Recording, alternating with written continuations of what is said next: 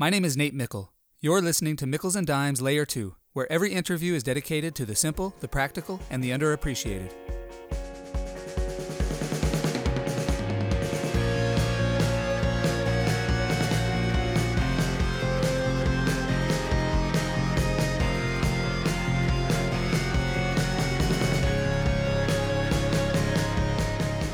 Bob Sutton is a professor of management, science, and engineering at Stanford University. Bob is co founder of Stanford's Center for Work Technology and Organization, the Stanford Technology Ventures Program, and the D School. He's a New York Times bestselling author and has published over 200 academic articles, as well as eight books, which have sold more than a million copies. Bob has served as a fellow at IDEO, faculty at the World Economic Forum, advisor to McKinsey, Bain, and Microsoft, and he is currently a senior scientist at Gallup. He has given keynote speeches to more than 200 groups in more than 20 countries and has been a guest on numerous radio and television shows, including ABC, Bloomberg, BBC, CNBC, Fox, NBC Today Show, PBS, NPR, Marketplace, and CNN. I hope you enjoy learning from Bob Sutton today because I always do. Bob, thanks so much for joining me today. Uh, 10 years ago, I took a PhD seminar on Teams taught by Pam Hinds in the MS&E department at Stanford. And that's when I first learned of you and your work. So it's great to catch up with you today. Oh, it's wonderful. Yeah, Pam she's my boss now. She's don't tell her, but she's the best boss I've ever had in academia. She is uh, she's almost perfect. It's amazing. So she not only can teach it, she can do it. Great to um, hear. I definitely will not tell her that. I actually tell her that. Uh, so uh, so I guess we're going to talk about some lessons, huh? Yeah, I want to hear, you know, as you think back on on your career, uh, are there one, two, three simple, practical, underappreciated lessons you've learned that you would most like to pass on to others? Okay, so so I, I love this question, and I'm such an old academic. Actually, uh, July 1st, uh, and and we're uh, June 15th is my 40th anniversary at Stanford. So I'm an old academic. I can't believe I've lasted this long. So I've been I've been thinking about this stuff, and uh, and as we discussed, I do have a list of now 17 things I believe but but when i when i think about it there, there's there's three things and there's kind of stories associated with each one of them um, that really strike me um, as as things i guess i would like to pass on. For, the first one is actually was the was uh, the name of a book that i never finished and i think i even got an advance for called the attitude of wisdom. I think i had to give back the advance. I've written eight books but this is one that i didn't finish and and so what it was inspired so so it's it's the notion and this is not original i think it goes back to aristotle or plato or something. When i see the best leaders the best innovators they, they have this kind of they're very curious and part of the curiosity they have is uh, so, so i think of david kelley of ideo um, I, I, think of actually, um, even though he was our university president, um, John Hennessy, uh, an amazing person, and and and they, and they have this this quality uh, that it, it's you know sometimes called the attitude of wisdom. That's the name of the book that we gave back the advance for, and and and essentially they have they have really strong opinions, but they're always looking for signs that they're wrong, and and, and so David Kelley, the founder of IDEO, the founder of uh, the Stanford Design School, I guess I'm a co-founder, but it was uh, Snow White and the Seven Dwarfs. We were just following along with him, and um, and and and, and David is the kind of person who will kind of give you a strong argument, and and then he just listens, and he listens, and then he asks questions, and then he listens, and and he's one of the only people I've ever met that that when he walks into a room with one opinion, he very often walks out with a different opinion. And so that's so I just this this sort of attitude of wisdom, this this ability to sort of set, oh, and my favorite story, this is a great story. Uh, it, this has to do with the attitude of wisdom in product prototyping. So you and I we're we're like uh, academics and we've read and seen in, in the business world we've seen all sorts of reorganizations and you've also got a beard so you can maybe relate to this so uh, so David, who has sort of a Groucho like mustache, so so there was one point. This was out of twenty something years ago, and and he had a reorganization at IDEO. And what happened at IDEO is IDEO grew in Palo Alto in those days from about 40 people to about 150 people. So it was too big. You couldn't just have one group of sort of people swarming around. And so he did a reorganization. And most reorganizations, you will go here, you will go here, you are fired. That's how they work, right? uh-uh, this isn't how David did it. He had three people stand up and make a pitch about why you should join my studio to the whole company and everybody got their first choice which is like ridiculous how do you do how do you make that work and then uh, it, there was still a lot of anxiety because there always is when there's a reorganization and and the amazing thing he did he walked in and nobody had ever seen him he shaved off his mustache and, and, david who's really funny said my wife got out of the shower naked and screamed and put on her clothes because she didn't recognize me that's that's how and we were just in shock and and so David stands up and he says, so uh, the reorganization, it's, it's just like our products. It's just like my mustache. We can grow it back if it doesn't work. We can change it. This is a this is this is a two way door. That to me, it, was one of the most amazing things I ever saw. Just in terms of living this attitude of was kind of a strong opinion. I think this is the right thing, but it's a two way door. We can reverse it if we get other information. So that's that when I think of great leaders, just having in this just curiosity and openness and not clinging to things regardless of whether they're right or wrong. And it's just such a learning attitude. So I, I, I guess that's and that's and that's why uh, we wanted to write a book about uh, the IDEO of that period, which is a much different company now. But I some you know how it is. Sometimes you start something you can't finish it. So that's that's that's one. Maybe we can do two more. Well, I'm grateful we just got the Cliff Notes version of your book. So even though it was never finished, thank you for sharing that. you know, as they say, most books should be articles and most articles should never be written. Well, it's a paragraph in an administrative science quarterly article about the attitude of wisdom, which I stole from Carl Weick, and I think he stole from somebody else, and we all stole it from Aristotle or Plato. So, you know, Adam Grant's book, Think Again, has a similar sort of theme. So that's one. The second one is something that I would describe as uh, as sort of a failure of mine in the institution in the world that we live in right now. Um, and it's something that I think is, is sort of more serious and related to what the right learning attitude is. And, and, and so one of my intellectual heroes, who Carl Weick at University of Michigan, now he seems to be sort of retired or semi-retired. But during the period when I was the most active researcher, he was admit, he was the editor of the Administrative Science Quarterly, the most prestigious journal and, and just this really original thinker. At one time, I, I think I might was just talking to him, and, and, and, and, we, we both know since you know the research on teams and we both know the research on teams there's all sorts of evidence that that the best teams they um they engage in constructive conflict they know when to fight they know when not to fight. And in my book good boss bad boss i have a whole long list of how to have a good fight and everything. But but but there's there's sort of like a problem and it's especially a stanford problem. It isn't so bad at berkeley. I went to berkeley as an undergrad that we're really lousy at having constructive conflict as an institution. We're a very passive aggressive institution. And and the and, and, and you can see this in some of the cultures the google culture you can see that which is sort of a stanfordish culture the old hp culture sort of a culture is that people are really nice and really friendly. And then but when they get in a situation of disagreement they don't know how to have a constructive argument in a way that isn't personal.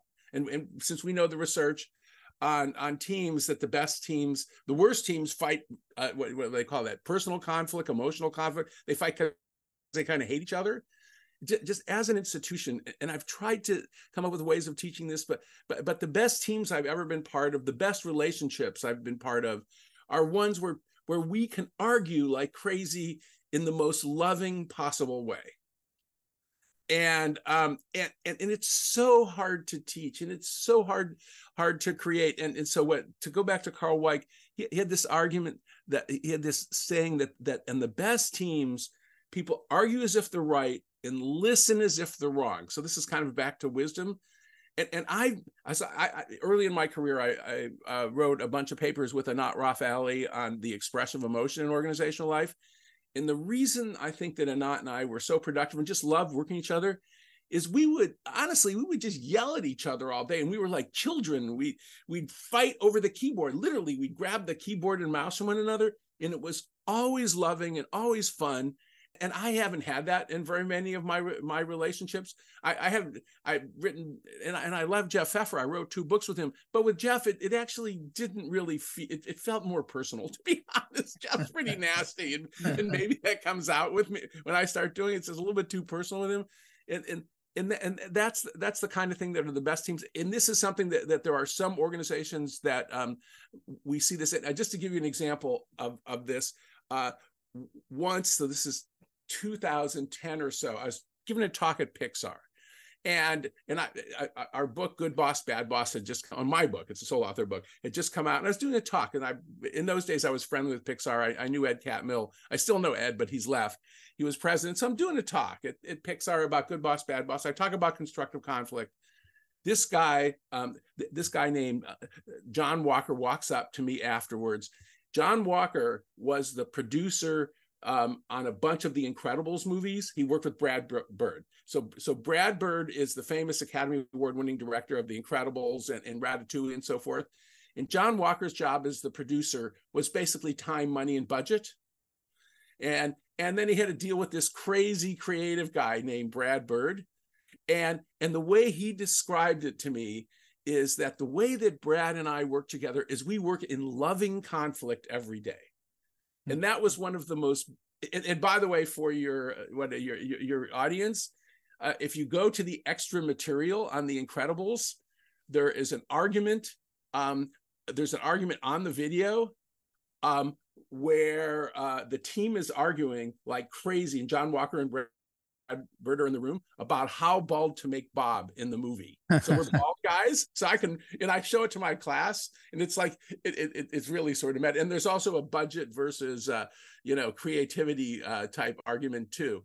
And, and, and that that to me is it's almost like the highest form of human existence in, in, in creativity. And I've only experienced it myself only with Anat and with with a few other people but but this this ability to sort of fight in a loving sort of way if you can reach it that's it's so much better than the sort of passive aggressive and then you stab them in the back type thing or, or, you suffer because you don't have the courage to complain about it that, that that to me is is is what excellence is about well what a great phrase that captures that argue as if you're right listen as if you're wrong Weick was, you know, he was just magical.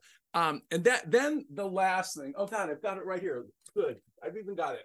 So um, the last thing, and since um, for better or worse, you know, when, I die, somewhere, if, if somebody writes obituaries about me, uh, somewhere in the third sentence, maybe the second sentence will be that uh, I'm the best-selling author of the No Asshole Rule. I've just finished my eighth book on friction with my pal Huggy Rao, and uh, the No Asshole Rule has sold all the more than everything together, and it always will. It's just the way it is.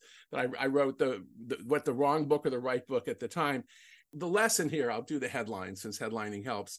The the the, the lesson here is that it, it, may be because I've had the both the privilege and sometimes uh, the the problem of living in Silicon Valley for the last 40 years and meeting way too many rich, um, overly ambitious people, uh, possibly including myself in terms of being overly ambitious. And uh, there's a disease that I see among people who are successful, and I realize this is probably 1% of the world's population um, who no matter how much fame they have, no matter how much money they have, they they always feel like they never have enough. They always feel like they want more. They want more toys. They want more prestige. They uh, they want more lovers. Whatever it is, like it isn't enough. And and so I was writing the no asshole rule, and and I and, and I ran into a poem in the New Yorker, um, and, and um, it I think it was called Joe Heller, and um, it was by Kurt Vonnegut, the famous Kurt Vonnegut, and um, and essentially the poem. I won't read it um, to your your audience, but but essentially what the poem said was that uh, Joe Heller, the famous author of Catch Twenty Two, and Kurt Vonnegut were at a party at a really rich person's house. They were having this conversation about how rich the guy was, and um, and Joe Heller said something to Kurt Vonnegut along the lines of uh, of, of, essentially um, this guy might be really rich, but uh, you have maybe he said it about himself. I have something that he he never had, which is the knowledge that I have enough. Hmm. And, and and and and it's a poem, and in, in this notion, because I read a book about assholes, that that for a lot of people the knowledge that you have enough that you have enough money that you have enough people in your life that love you that you have enough stuff that that I think that sometimes w- when when I start being a jerk and I start engaging in social comparison because I work at Stanford. There's all these incredibly famous people. When I engage in um, social comparisons, when I feel like I don't have enough, is when my, my worst self comes out. And so, so the knowledge that I have enough is part of it. And just the punchline of the story, and I actually have a of it. So I wrote just some random address at the New Yorker to ask permission because my publisher said you can't publish this poem without permission from Kurt Vonnegut and he wrote me back a personal postcard. So this is actually a picture oh, wow. of the personal postcard from him, and and it says, "Dear Professor Sutton, um, find find here my permission for you to use my poem Joe Heller, however you use, without compensation or further notice to me. Good luck." Sound by per, Kurt Vonnegut. One of my this is just a Xerox wow. of my favorite possessions. So so he had enough too. He he could have asked me for money. Yeah and uh, so anyway so so in some and there are a lot of people in the world who don't have enough i really want to emphasize that right but but but for me and maybe it's you know it's as i said both the privilege and and the problems with the with uh, teaching some of the most privileged smartest people in the world for 40 years and, and having colleagues who are just ridiculously accomplished and and knowing some billionaires too who really believe that they don't have enough um, that uh, th- that that to me that's that's one of those things. And it, just to go back, you know, one of our famous Stanford dropouts, Elizabeth Holmes. Mm-hmm. I, I wonder, I wonder, she was obviously a smart and very talented person and still is. Now she's in prison. I, I wondered if if she had slowed down and realized that she had enough instead of striving for more and more and faster and faster, if things might have turned out better for her. And so anyway, so that's I, so, so that's a life lesson I try to remember. One of my favorite phrases from Stoicism is uh, "want the things that you have," and it's related to this idea. Like once you have enough, then just want those things. There's no reason to keep that's wanting beautiful. more once we have enough. Well, Bob, this was awesome. Well, I just, I, I just, am just, you just got me ranting. But uh, I know you could go forever, uh, but I, this is, this is great. You know, it, it forced you to kind of narrow down all of all the things you've learned in 40 years. These are three lessons that you most wanted to pass on yeah you know it's it's uh, just a little comment about this conversation that sometimes I, I don't I don't know how it, it actually will come up, but but some, I I'm somebody who's prone to over prepare rather than under prepare, and the fact I was too busy to prepare might have made it better because it's like you're saying. well, I I just appreciate your time, and these are just tremendous lessons. The attitude of wisdom, argue lovingly, and recognizing when we have enough, the knowledge to know that we have enough. So I just want to thank you for your time. And again, just to think of all of the wonderful experiences and things that you've learned throughout your career, that these are three things that you most want to pass along just makes me value them that much more. So thank you for your time today, Bob. Oh, thanks, Nate. It's great to talk to you. And thanks for doing this. We all appreciate you uh, just uh, conglomerating these lessons. I really appreciate it. Thanks for listening to this episode of Mickles and Dimes. I love the lessons Bob shared today. First, embrace the attitude of wisdom. Two of the best leaders Bob has ever known, John Hennessy, the former president of Stanford, and David Kelley, the founder of IDEO, have strong opinions but look for signs that they're wrong. They make strong arguments, but then listen, ask questions, and listen some more, often changing their opinions. When David Kelley reorganized IDEO, he symbolically demonstrated the attitude of wisdom by shaving his mustache. He didn't pretend like he had all the answers and recognized that they could iterate if they needed to. A great example of the attitude of wisdom, acting with knowledge, all the while doubting what he knew confident but not really sure. Second, the best teams engage in constructive conflict. At Pixar, Brad Bird, the director of The Incredibles, and John Walker, the producer of The Incredibles, argued endlessly about everything. But in their words, they worked in loving conflict every day. It was never personal, compared to at Stanford, where too few people know how to argue constructively and instead resort to passive aggressive tactics. The worst teams engage in personal and emotional conflict, but the best teams engage in constructive conflict. They argue as if they're right, but then listen as if they're wrong. Third, there's a disease Bob sees in successful people. No matter how much fame, money, status, power, or even lovers they have, it's never enough. When Kurt Vonnegut said to Joseph Heller, Joe, how does it make you feel to know that our host only yesterday may have made more money than your novel Catch 22 has earned in its entire history? Joseph Heller responded, I've got something he can never have the knowledge that I've got enough. Bob has spent 40 years learning and achieving, which makes the three lessons he shared all the more meaningful to me. Embrace the attitude of wisdom, engage in constructive conflict, and know when you've got enough. All simple ideas, please take them seriously.